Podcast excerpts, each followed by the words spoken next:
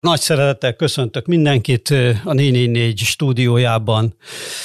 Orbán Krisztián közgazdász, közgondolkodó, sőt, hát tulajdonképpen publicistaként is, vagy hát nem tudom, hogy ez a jó szó, ez is egy lejáratott szó, picit, szóval szerzőként is ismerhetik esetleg. Az olvasók több nagy port kavart és nagy visszhangot kiváltott elemző cikk szerzője, és világgazdaságról fogunk beszélgetni. Talán azt nem kell különösebben megindokolnom a négy négy négy olvasóinak, hogy miért forró téma ez. Energiaválság, környezeti válság, háború, vágtatóinfláció, nem tudom, tudnám sorolni hosszú ideig a válságjelenségeket. Persze nem annyira fontos ez a téma, mint hogy menjen át a sorba a királynő koporsójánál, de azért elég sokakat érdekel. Úgyhogy hát erről fogunk most beszélgetni, remélem, hogy eljutunk még a magyar gazdaságig is, és hát én, ahogy a nemzetközi gazdasági sajtót olvasgatom, azt látom, hogy meglehetősen szélsőség, mint, hogy, mint hogyha már csak szélsőséges vélemények lennének. Vagy szélsőségesen optimista, vagy szélsőségesen pessimista. Most persze ebben benne van az is, hogy, hogy itt politikai motivációk is vannak, néha nagyon erősen, ugye az orosz vezetés például elég nyíltan, szokásával ellentétben elég nyíltan is próbálja befolyásolni az európai közvéleményt, de hát mondjuk itthon az egyik legismertebb és legnagyobb szakmai elismertséggel rendelkező, legnagyobb tapasztalatú befektető, Zsidai Viktor is nemrég egy olyan nyilatkozatot tett közzé, hogy hát itt tökéletes vihar előtt áll az európai gazdaság, és iszonyatos nehézségek elé nézünk. Hát őt mondjuk nehéz lenne mondjuk orosz pártisággal, vagy orosz, vagy nyugat ellenességgel vádolni. Szóval itt van egy nagyon sokféle forrásból kiinduló szerteágazó válságcsoport, érdemes ezt egyáltalán valahogy szétszálazni, hogy akkor az infláció ebben a döntő, vagy más a döntő, egyáltalán hogyan lehet ennek a, ennek a gubancnak neki fogni? Szerintem úgy érdemes az egészre ránézni, hogy a globalizáció által létrehozott gazdasági rendszer az egy nagyon komplex rendszer. És mint minden nagyon komplex rendszer, el kell dönteni azoknak, akik ezt szabályozzák, hogy mire optimalizálják. A globalizáció az alapvetően egy hatékonyságra optimalizált rendszer volt. Az, amit globalizációnak ismerünk. Olyannyira optimalizált lett a hatékonyságra, hogy rettenetesen sérülékeny lett. Tehát ugye, olcsón termelni sokat. Ezt jelenti olcsón, a hatékonyság. Van, ezt jelenti a hatékonyság. Olcsón termelni sokat, és ugye itt a reziliencia, a, a, a, a mindenfajta külső sok hatásoknak való ellenállós, ellenálló képesség, ez egy sokatlagos szempont volt. Sok tűrés. Mondhatjuk úgy, hogy sok tűrés, vagy sok-sok tűrés. A, és ugye mi történt? Volt egy pandémiánk, most nyilvánvalóan van egy háború, de a kettő között voltak olyan apróbb dolgok, mint amikor az Ever Given keresztbe állt a Szuezi csatornánál, és akkor két-három hétig mindenki picslogott. Tehát, hogy van egy nagyon bonyolult rendszerünk, amely nagyon bonyolult rendszer nem arra van kitalálva, hogy a sok hatásoknak ellenálljon. Hát sérülékeny. Egy nagyon, nagyon sérülékeny. És most ezt a sérülékeny rendszert hirtelen egymás után több ilyen típusú kihívás éri, és nem meglepő módon úgy reagál, ahogyan egy hatékonyságra optimalizált rendszernek kell, és az pedig az, hogy szétesik a gyenge pontjain. A El fog telni jó pár évig, el fog tartani jó pár évig az, amíg ebből egy lényegesen kevésbé sérülékeny rendszert fogunk tudni építeni, sőt, valószínűleg arról fog szólni a következő egy-két évtized, hogy elkezdünk egy másra optimalizált komplex rendszert építeni, vagy átalakítani ezt a rendszert olyanná, és közben mindenfajta pici sokra, úgymond látszólag túlreakcióval fog reagálni ez a rendszer.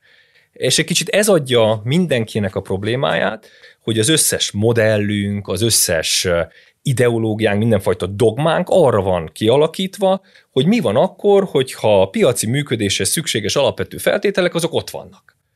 Na de pont arról van szó, hogy az sok hatások arról szólnak, hogy ezek az alapvető feltételek kérdőjeleződnek meg, infrastrukturális, biztonsági, ellátásbeli dolgok kérdőjeleznek meg, és erre nincsen modellünk, erre nincsenek mindenfajta leegyszerűsített elvi, elvi megoldásaink, hogy hova nyúljunk. Ezért aztán, aki azt nézi, hogy mi a helyzet ma, az szélsőségesen fog reagálni, és azt mondja, hogy uramisten, uramisten, mekkora az energiának az ára, és akkor majd hirtelen, hogyha ezt kivetíti a következő három évre, akkor eljutnak olyan következtetésre, hogy mit tudom, a német gazdaság halott meg, tehát hogy amik, amiket így olvasunk.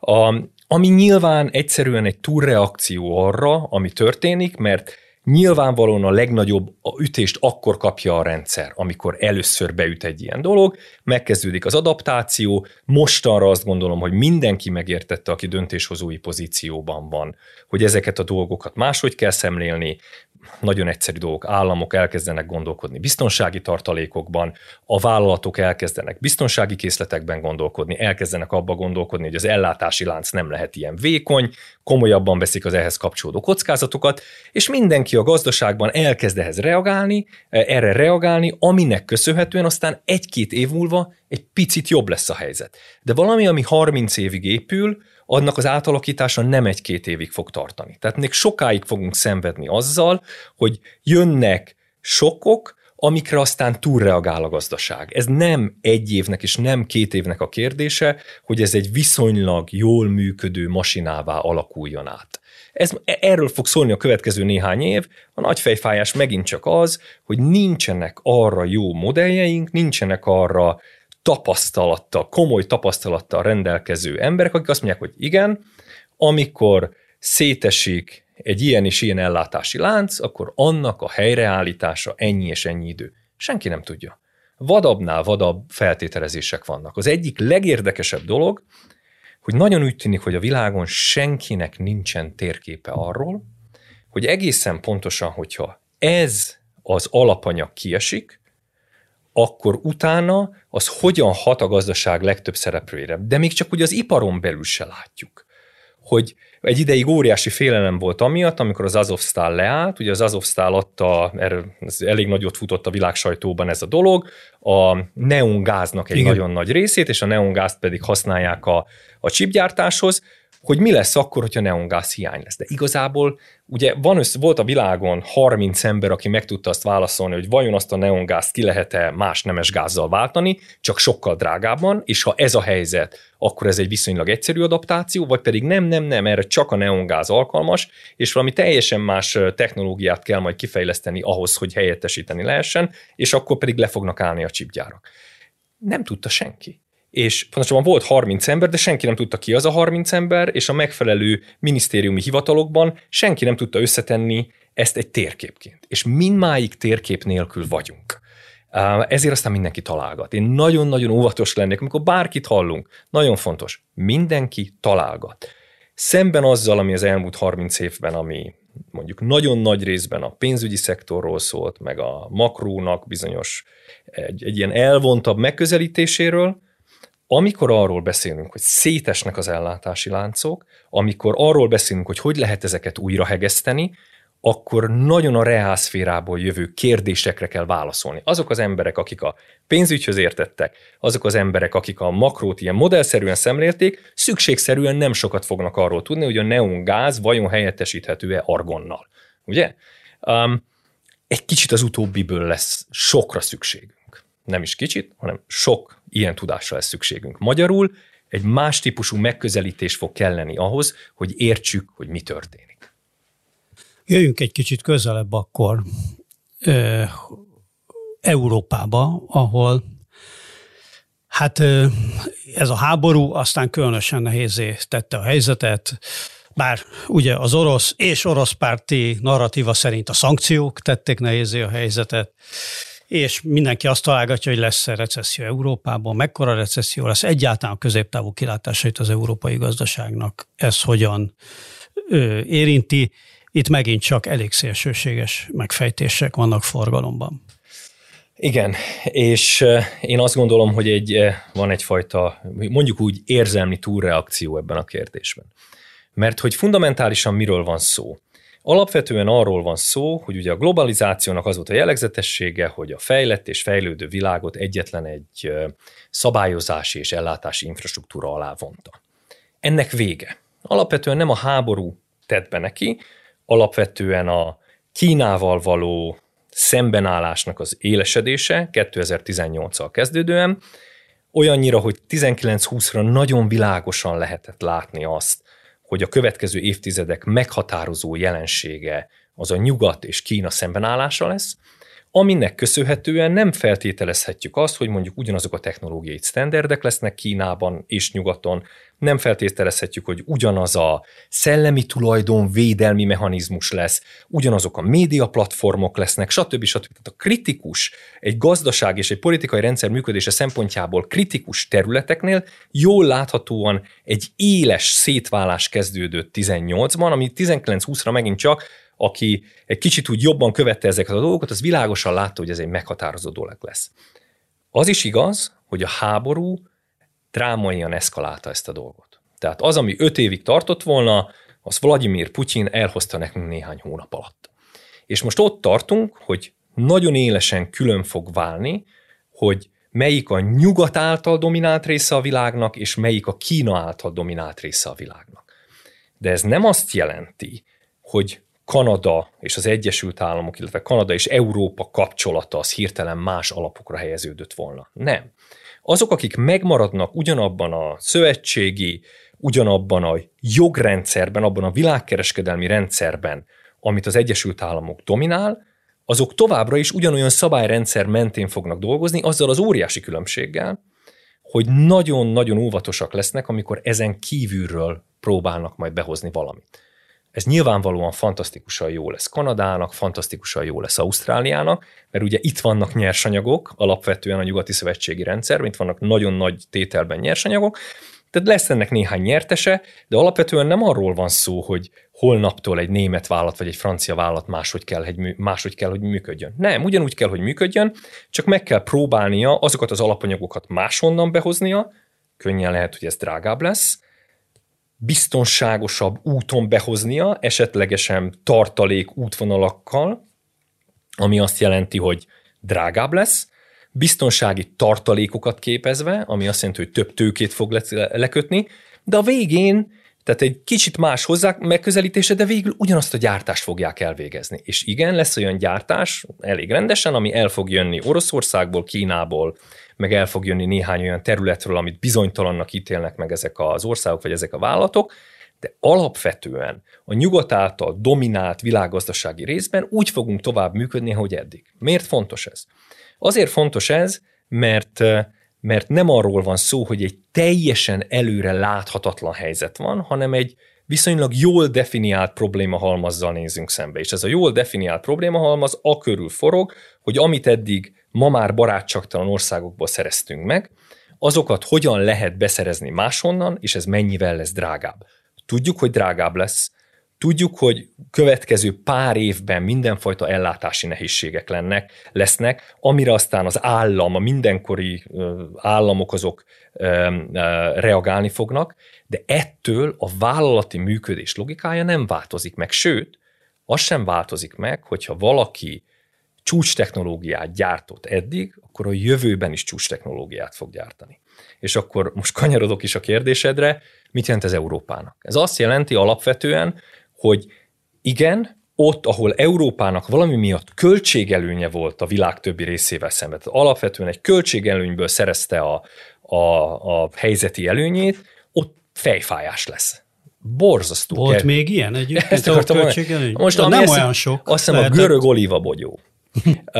De hogy az, annak se nagyon megy fel az ára. Tehát hogy, tehát, hogy az a helyzet, hogy nem nagyon volt ilyen. És hogyha megnézzük azt, hogy a német ipar, ugye a klasszikus kérdés ezzel kapcsolatban, hogy mi a német iparnak az energiaintenzitása, az megdöbbentően alacsony. Ez nem is, nem is hasonlítható a kínaihoz vagy az oroszhoz. Ennek megfelelően arról van szó, hogy igen, egy kicsit kisebb lesz a profitrátájuk, valóban, de ettől ők nem fognak, nem lesznek kevésbé jók precíziós műszergyártásban. Nem lesznek kevésbé jók finom vegyiparban. Annak ellenére, hogy például a finom vegyipar az egy nagyon energiaintenzív volt. A hozzáadott értéknek egy ilyen tizenöt százaléka, tíz-tizenöt százaléka az energia. Hát illetve alapanyag is a gáz, ami miatt ugye a bé á es ef erős lobbizásban volt a német kormánynál, hogy itt nem kéne tán az oroszokkal bajszot akasztani. Abszolút, a bé á es ef ilyen szempontból a leginkább kitetszik, de aki volt már eh, Ludwigshafenben, a, ott, ahol a bé á es ef van, az egy akkora gyár, mint az ötödik, hatodik, hetedik, nyolcadik, kilencedik kerület együtt. Az egy hatalmas városrész, amit százötven év alatt építettek fel. Azért, mert drágább lesz az alapanyag, azért nem lesz senki a világban, aki valami hasonlót felépít két-három éven belül, hogy elvegye a bé á es ef-nek a helyét. Az valami olyan elképesztő fizikai eszközben, illetve szellemi eszközben, szellemi tudásban való koncentráció, ami a bé á es ef-ben van, és ugye a bé á es ef ez a világ finom vegyiparának a csúcsvállalata, hogy emiatt nem fog eltűnni a bé á es ef-nek a különleges előnye. Alacsonyabb lesz a profitja, ez tény. De egyébként, és akkor most csak egy icipicit erről, azt, hogy a profitráták a vállalatokban most tendencia szerint alacsonyabbak lesznek, ezt egy-két éve sejteni lehet. Ugyanis, hogyha vesszük a hozzáadott értéket, amikor gazdaságról beszélünk, mindig a hozzáadott érték az izgalmas kérdés, mert ugye mit csinál a gazdaság, veszi az alkatrészeket, és gyakorlatilag az alkatrészeket összeteszi, és továbbadja. Ezt csinál egy gazdaságnak a szereplője. Na most, hogyha azt akarom megnézni, hogy az a szereplő milyen értéket teremtett, az gyakorlatilag az összeszerelés. Mi kell az összeszereléshez? Ember, tervezés, összeszerelés, eladás, ilyenek. Ember kell hozzá, és a végén lesz valami profit. Ha meg akarom fogni, hogy ennek az egységnek mi a gazdasági értéke, akkor az a munkabérnek és a profitnak az összege. A munkabér és a profit összege az többé-kevésbé az, amit hozzáadott értéknek hívunk. És a gé dé pé az nem más, mint az összes szereplőnek a hozzáadott értékének az összege. Tehát magyarul, amikor gazdaságról beszélünk, ez az izgalmas kérdés, hogy mi van a hozzáadott értékkel. Na most a hozzáadott értéken belül a profit részaránya az elmúlt harminc évben monotonan ment fel. Miért? Volt egy ideológiánk, minden hatékonyságról szól, a hatékonyság az alapvetően tőkehatékonyságot jelentett. Volt egy olyan rendszer, ami a tőketulajdonost aránytalanul nagy előnybe hozta a munkavállalóval szemben, emiatt aztán a, vagy en, emiatt, vagy ennek tüneteként a, például a szakszervezeteknek a támogatottsága az a béka feneke alá ment az elmúlt harminc évben, stb. stb. Ehhez képest teljesen egyértelműen politikai változásnak vagyunk tanúi. Hallgassuk meg, van-e még a nyugati világban politikus, aki kiáll és azt mondja, hogy több pénzt a gazdagoknak? Nincs ilyen. Ugye a, a Trumpi sok, az mindenkit emlékeztetett arra, hogy igenis törődni kell az emberekkel. És ez pedig azt jelentette, hogy el, egyszerűen a, a tőketulajdonosoknak a politikai súlya az valamelyes csökken. Nem akarom én ezt túljátszani, de valamennyire csökken. Emiatt aztán, amikor adózási kérdések jönnek elő, amikor az, az vagy az állam által rendelkezésre álló ö, ö, erőforrásokból vajon inkább a szegényeket kéne támogatni, vagy akiket rosszul érint az infláció, vagy inkább a vállalatokat, politikailag hirtelen sokkal egyszerűbbé válik az előbbi, mint az utóbbi. És ennek végső soron az a következménye, hogy a hozzáadott értéken belül a munkabérnek a részesedése elkezd növekedni. És ez valószínűleg trendszerűen így lesz. Tehát amikor azt mondjuk, hogy most erről, ezen sok hatásaként a német vállalatoknak alacsonyabb lesz a bére, a, alacsonyabb lesz a profitja, akkor nem mondunk mást, mint hogy egy kicsit felgyorsul az a folyamat, ami így is úgy is történt volna. És ezek szerint az a sok, amit hát itt sokan körülírtak az elmúlt hetekben, hogy a németeknek ez a nagy mértékű függősége az orosz gáztól, ez nem tűnik egy olyan halálos veszedelemnek, mint aminek sokan láttatják. Ezzel kapcsolatban nekem volt ilyen pár személyes kalandom is. Nagyon sokszor sokan elmondták, és néhányszor én is, hogy a német gazdaság részben az olcsó orosz gázra épült. Egy idő után engem elkezdett izgatni az a kérdés, hogy ezt honnan vesszük.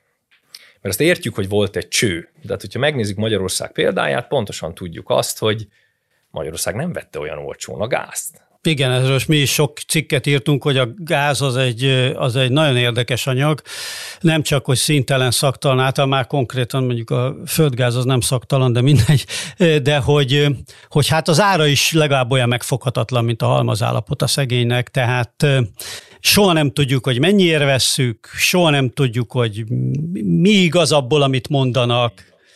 Nagyon, nagyon képlékeny ügy. És, és szerintem Magyari Péter ez szuper cikkeket írt erről, és egy kicsit erről az inspirációból is elkezdtem feszegetni néhány embernél, akiket ismerek, meg akik ilyen esetleg ismertebb szerzők ebben a témában, hogy mégis honnan veszed azt, hogy az olcsó orosz gázra épült a német gazdasági modell. És senki nem tudott nekem erre semmilyen ténybeli dolgot mondani. Nagyon úgy tűnt, hogy ez egyszerűen egy toposz.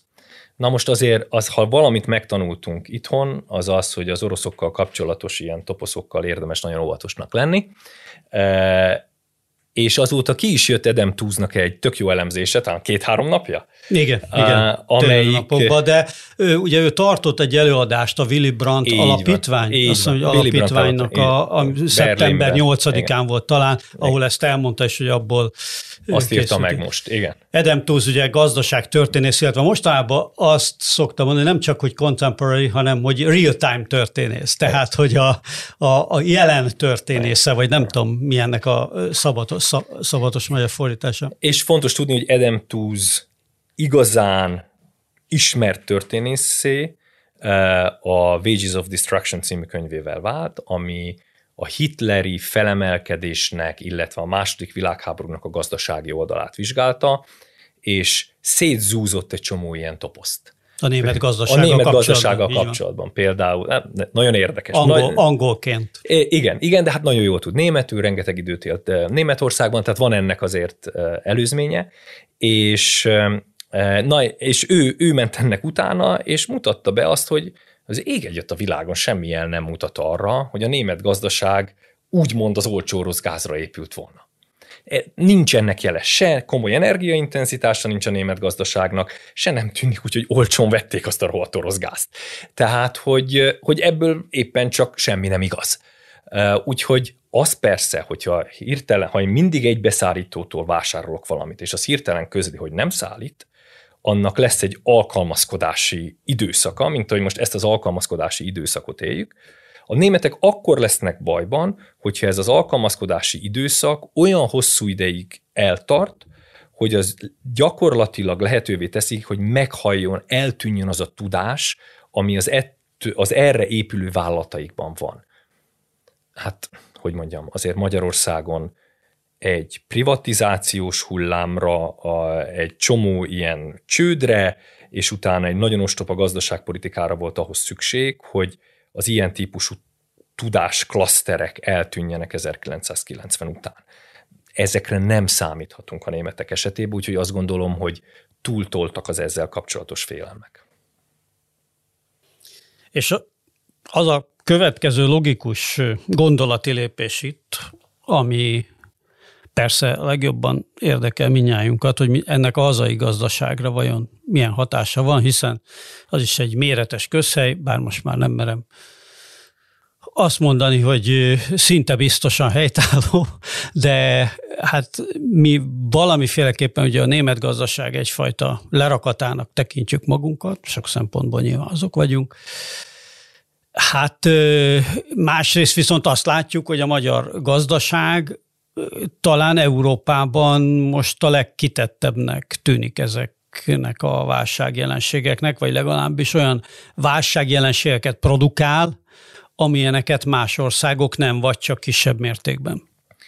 Igen, azt nem tudom, hogy mondjuk van-e a nálunk is rosszabb helyzetben lévő ország, meg hát ez ugye az a verseny, hogy ki csinál nagyobb hülyeséget, abban mindig el lehet húzni.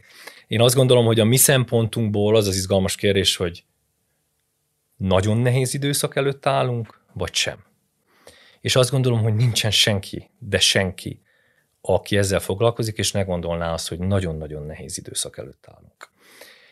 És Magyarország esetében nem csak erről a német gazdaság alkalmazkodási időszakából következő nehézségekről van szó. A magyar gazdaság egy sokkal-sokkal összetettebb problémával néz szembe. Ugye az egyes dolog, és, és erről nem beszéltünk, de talán majd érdemes lesz néhány szót, ez az infláció. Miért van infláció? Hogy nézünk ki az inflációval kapcsolatban? Egy ilyen három perces kitekintő az úgy hangzana, hogy infláció kapcsán van egy óriási kínálati sok, ugye bizonyos termékek nem elérhetőek, vagy csak sokkal drágában érhetőek el, energia, stb.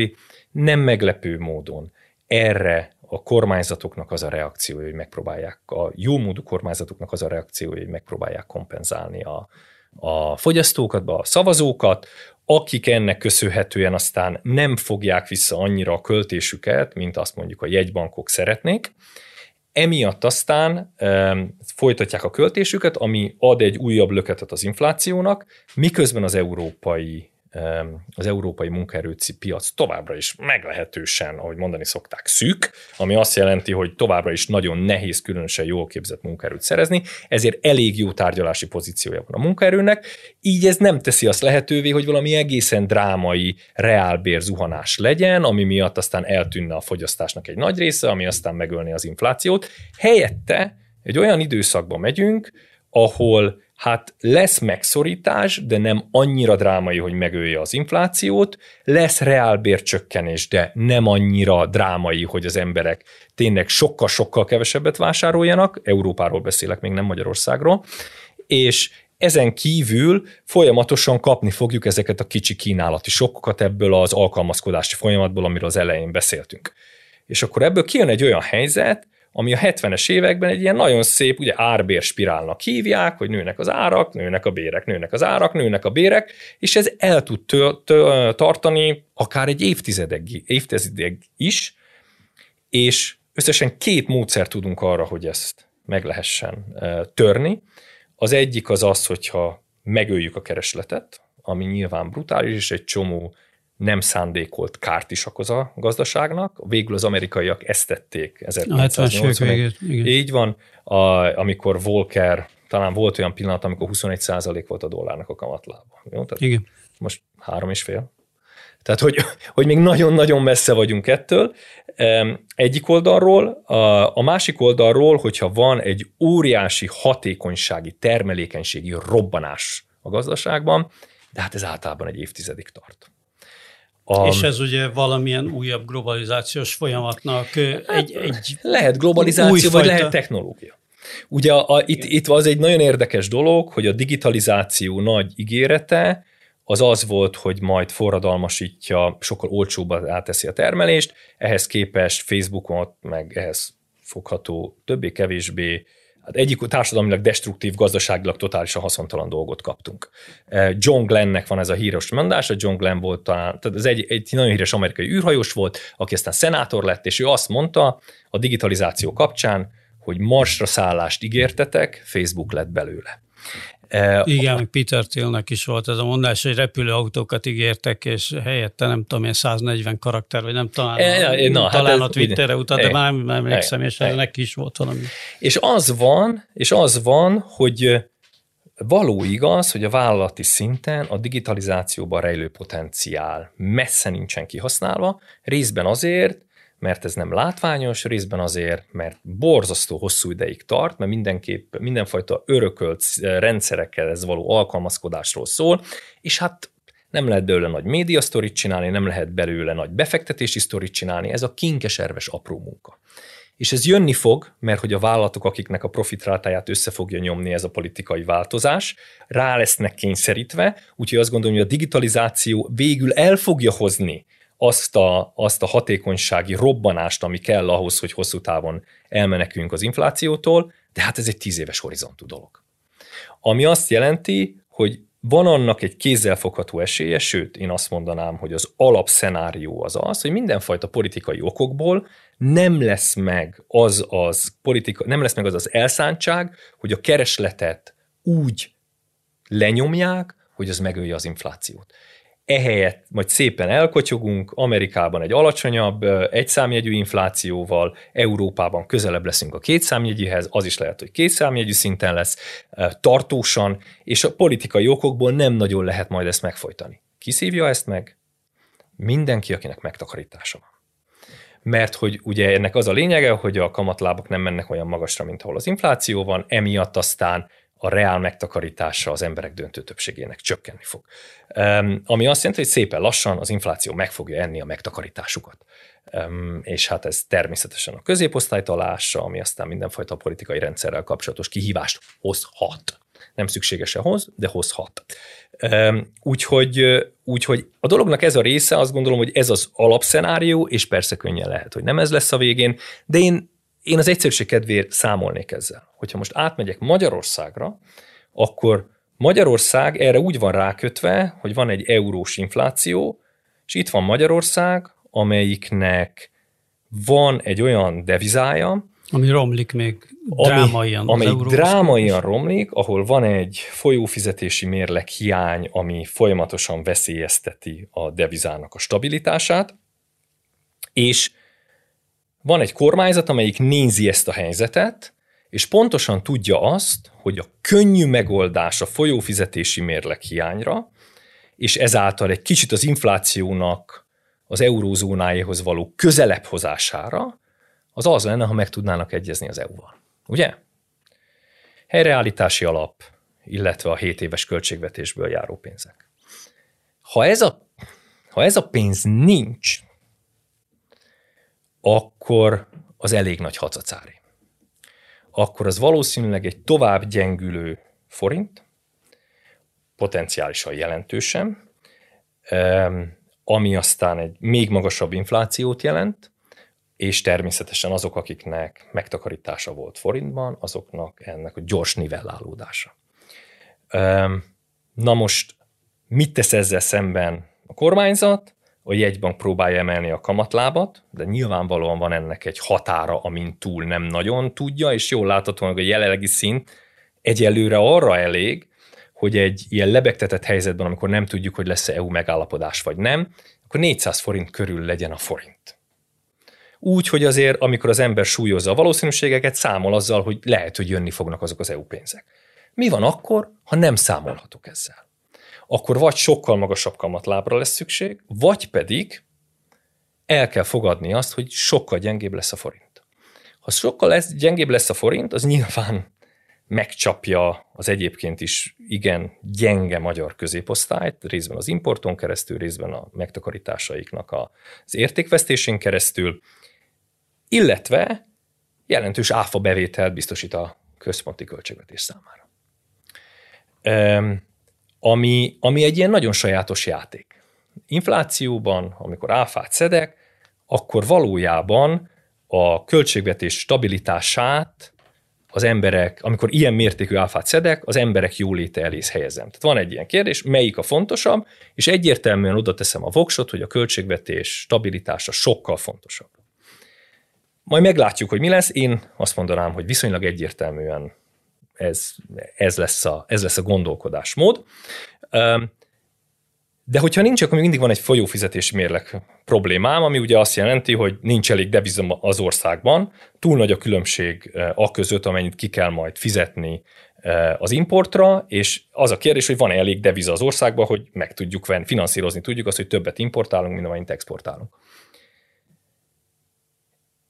És akkor itt jön az a kérdés, hogyha nincs é u megállapodás, akkor ezzel mit lehet csinálni? És, és ez, egy, ez egy borzasztó nehéz kérdés, és ugye, mint minden ilyen, hogy is mondjam, a, a politikai innovációt egyfajta ilyen mítikus dologgá tevő rezsim, ezt megfigyelhetjük máshol is, akár az oroszoknál, akár Erdogánnál, van egyfajta mítikus hit a politikai innováció minden megoldó erejében. Hogyha hallgatjuk, hát...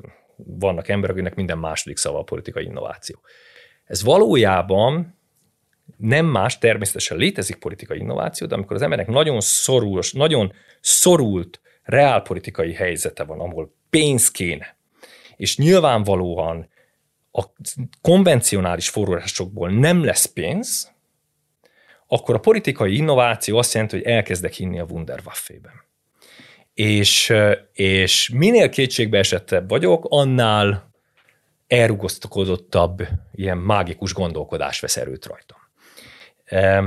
Én azt gondolom, hogy ilyennek, ennek részeként születhetnek hajmeresztő ötletek, Nem lennék meglepődve, ha lennének ilyen ötletek Tarsolyban, amik aztán, amik rövid távon akár megoldást is biztosíthatnak, de a hosszú távú helyzetet teljesen aláássák. Úgyhogy, úgyhogy én azt gondolom, hogy biztos, hogy kell, hogy legyen talomba ilyen, mert annyira nem egyértelmű, hogy meg fogjuk mi kapni ezt az é u pénzt. Na most, hogyha van egy ilyen, van egy ilyen helyzet, akkor még egy kérdésünk marad, hogy fog nőni ez a gazdaság. És erre gyakorlatilag az a magyar kormányzat modellje, ami egyébként az elmúlt tizenkét évben is volt, hozzunk be minél több kül- külföldi céget, ahhoz, hogy be tudjuk őket hozni, ahhoz menedzseljük azt, hogy viszonylag alacsonyan, tehát hogy a béreket amennyire lehet tartsuk lent, amit elsősorban úgy lehet elérni, hogyha folyamatosan a forint gyengítve van. Ilyen értelemben akár még segíthet is a forintnak a gyengülése, és akkor, akkor folyamatosan jöhetnek be ide azok a cégek, akik eleve jönnének vissza Kínából, vagy azok a kínaiak, mint mondjuk legutóbb láttuk, akik valahogyan Európához akarnak közel kerülni. Itt az a nagy trükk, hogy ez addig működik, ameddig ezek a vállalatok elhiszik azt, hogy az ég egyatt a világon semmi kockázata nincs annak, hogy a Magyarország és az Európai Unió viszonya szélsőségesen meggyengül. És azt gondolom, hogy itt megint csak nem az, a szá, nem az számít, hogy mi a valóság, hanem az a számít, hogy mi a percepció. Hogyha hogyha ne adj Isten, nem kapjuk meg az é u pénz nagy részét, ha mindenfajta feltételekhez kötik, amely feltételek azután állandóan a címlapon tartják a Magyarországgal kapcsolatos problémákat, ha ezzel kapcsolatban kialakul egy olyan benyomás, hogy azért ezzel a magyarokkal valami fundamentális probléma van. És hogyha fundamentális probléma van, ki tudja, mi történik itt öt-tíz éves horizonton, építsek én egy teljesen új gyárat, ami az é u kiszolgálására alapul. Ide csak azért, mert alacsonyabb a bér. És akkor hirtelen ez egy sokkal-sokkal nehezebb sztorivá válik, mint eddig volt. Mert eddig mindenki teljes joggal, ez a gondolat nem nagyon merült fel senkinek a fejében. Abban a pillanatban, amikor az Európai Parlament elfogad egy olyat, hogy ami hetven százalék vagy hetvenöt százalék arra szavaz, hogy Magyarország már nem demokrácia, akkor akkor ez az egész modell, az az egész gazdasági modell, ami arról szól, hogy itt majd a viszonylag alulfizetett magyar emberek kiszolgálják az idejövő külföldi cégeket, akik innen akarnak beszállítani az Európai Unióba, ez potenciálisan alá lesz ásva. Úgyhogy, úgyhogy hát szóval nagyon-nagyon sok minden mozog, nagyon-nagyon sok múlik ezen az é u megállapodáson a, a magyar gazdaság helyzete szempontjából, úgy, hogyha még van megállapodás, akkor is tudjuk, hogy biztos, hogy sokkal szorosabb felügyelet lesz a dolgok fölött, még jöhetnek ezek a problémák egy megállapodás esetében is. Kétségtelenül egyszerűbb a helyzet, de még akkor is számolni kell a tartósan magas inflációval, akkor is leértékelődéssel kell számolni. Tehát, hogy, hogy ez egy, ez egy, ez egy kutya rossz helyzet, egy kutya nehéz helyzet, amiben vagyunk. És hát egyelőre nekem úgy tűnik, hogy ahhoz képest, hogy korábban milyen magabiztosan kezelték ezeket, tehát az é u-val szemben, és tulajdonképpen kritikus pontokon időben meg tudtak mindig állapodni. Most nem nagyon úgy tűnik, hogy, hogy találnák itt a megfelelő módszert, hangot, vagy nem is tudom. Sőt, néha nem is világosan érthető, hogy tehát amennyire különutasok lettünk hirtelen, például az oroszországi szankciók, Oroszországgal szembeni szankciók, az egész Ukrajna kérdésében, az teljesen megmagyarázható. Tehát a tök egyed, mint a tök egyedül lennénk most per pillanat az Unióban. Hát az Unióban biztosan. Azt gondolom, ez viszonylag jól látszik, ugye a kongresszuson pár nappal ezelőtt szavazott meg egy olyan katonai segélycsomagot, amit minden Ukrajna közelében lévő nyugati szövetséges ország megkapott. Két ország nem kapta meg a régióból. Szerbia és Magyarország. Mi a szerbekkel vagyunk egy kategóriában.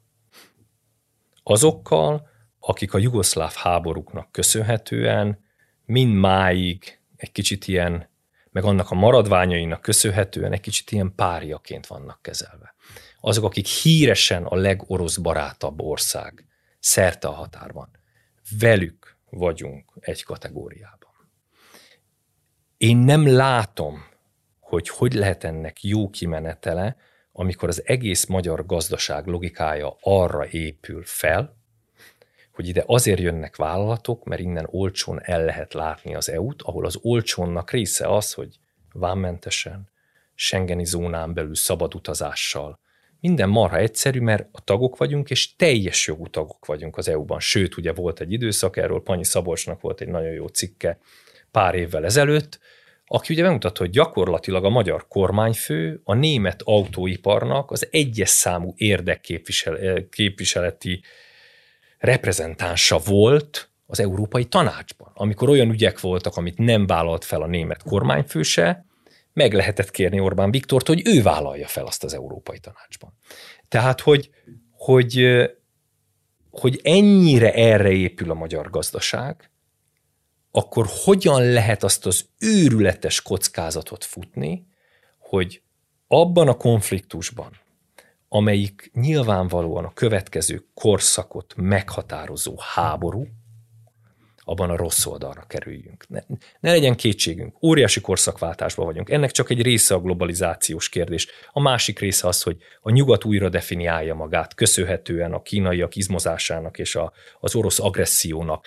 Egy egész korszak van, ahol a klímaváltozás a meghatározó gondolat, a biztonság a meghatározó gondolat, és ezen kívül az, hogy mi köt össze minket, akik ezekben a nyugati értékekben hiszünk.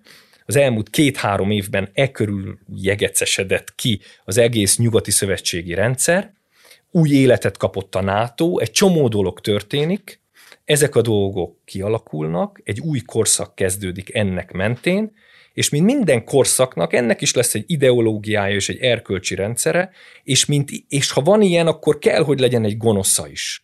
Mint ahogy az előző hetven év arra épült, hogy nincsen rosszabb Hitlernél és a nácizmusnál, én azt gondolom, hogy óriási eséllyel a következő időszak arra fog épülni, hogy nincsen rosszabb a putyinizmusnál. És nekünk sikerült odaragadnunk. Tehát, hogy egyszer, egyszerűen, egyszerűen, tehát aki felelősen gondolkodik az ország helyzetével kapcsolatban, az fogja a fejét, és azt kérdezi, hogy ezt miért kellett? Itt ez egy csodálatos végszó egyébként. De még... Még bőven lehetne kérdésem is, mert ugye eszembe jutott még az, hogy ez a bizonyos, nagyon gyakran ilyen, nagyon gyakran emlegetett politikai innováció, vagy, vagy csodafegyver, Wunderwaffe, ahogy mondtad, ez ugye jellemzően azért hát nem olyan nagy innováció, amikor egy-egy ilyen bajba került ország, jellemzően a nyugati intézményrendszerrel szemben kerül bajba, tehát nem tudja oda fizetni a hiteleit, vagy valamilyen feszültség van. Láttunk ilyet Görögországtól Sri Lankáig az elmúlt időkben. Általában mi a megoldás? Hát előbb-utóbb Kína. Ugye, mert az a az a másik olyan tőkeforrás, vagy lehetőség, ami ami szóba jöhet, és hát nem tudom most, hogy itthon ugye a Belgrád-Budapest egyébként megmagyarázhatatlan, vagy hogy mondjam, számomra továbbra is teljesen indokolatlannak tűnő gigaberuházás. Hát indokoltnak tűnik annyiban, hogyha a Mészáros Lőrinc nevével fémjelzett, ami hát tudjuk, hogy nem Mészáros Lőrinc valójában, de ennek a gazdasági csoport további bevételekhez juttatását jelenti, már hogyha ez a cél. Szóval, hogy hogy én, én viszont azt nem nagyon látom, hogy, hogy lenne ilyen esélye, vagy a jelenlegi helyzetben, bár Kínáról most nem beszéltünk, hogy ezért ott is nagyon súlyos problémák kezdenek, és akár a háború kapcsán is ugye ki türemkedett néhány súlyos probléma, amivel szembe került Kína, de hogy én azt nem látom, hogy nekünk mondjuk lennének ilyen szándékaink, vagy ilyen lehetőségeink például. Lehet, hogy elő fog kerülni. Én nem lepődnék meg, ha ez egyszer ki lenne rántva a kalapból, és az, akkor se, ha ez az egyszer nem lenne olyan messze. Tehát, hogy, hogy én egyetértek vele, hogy, hogy amikor az ember már eléggé kétségbe van esve, akkor oda rohan. Azt is tudjuk, hogyha követjük, hogy Kína mit csinál, hogy hát ők azért... Jó so... vége sosem lett ezeknek an, a sztoriknak. Annak még jó vége nem volt, ők soha nem adnak úgy, ha valami nagyon-nagyon komoly dolgot nem kérnek serébe.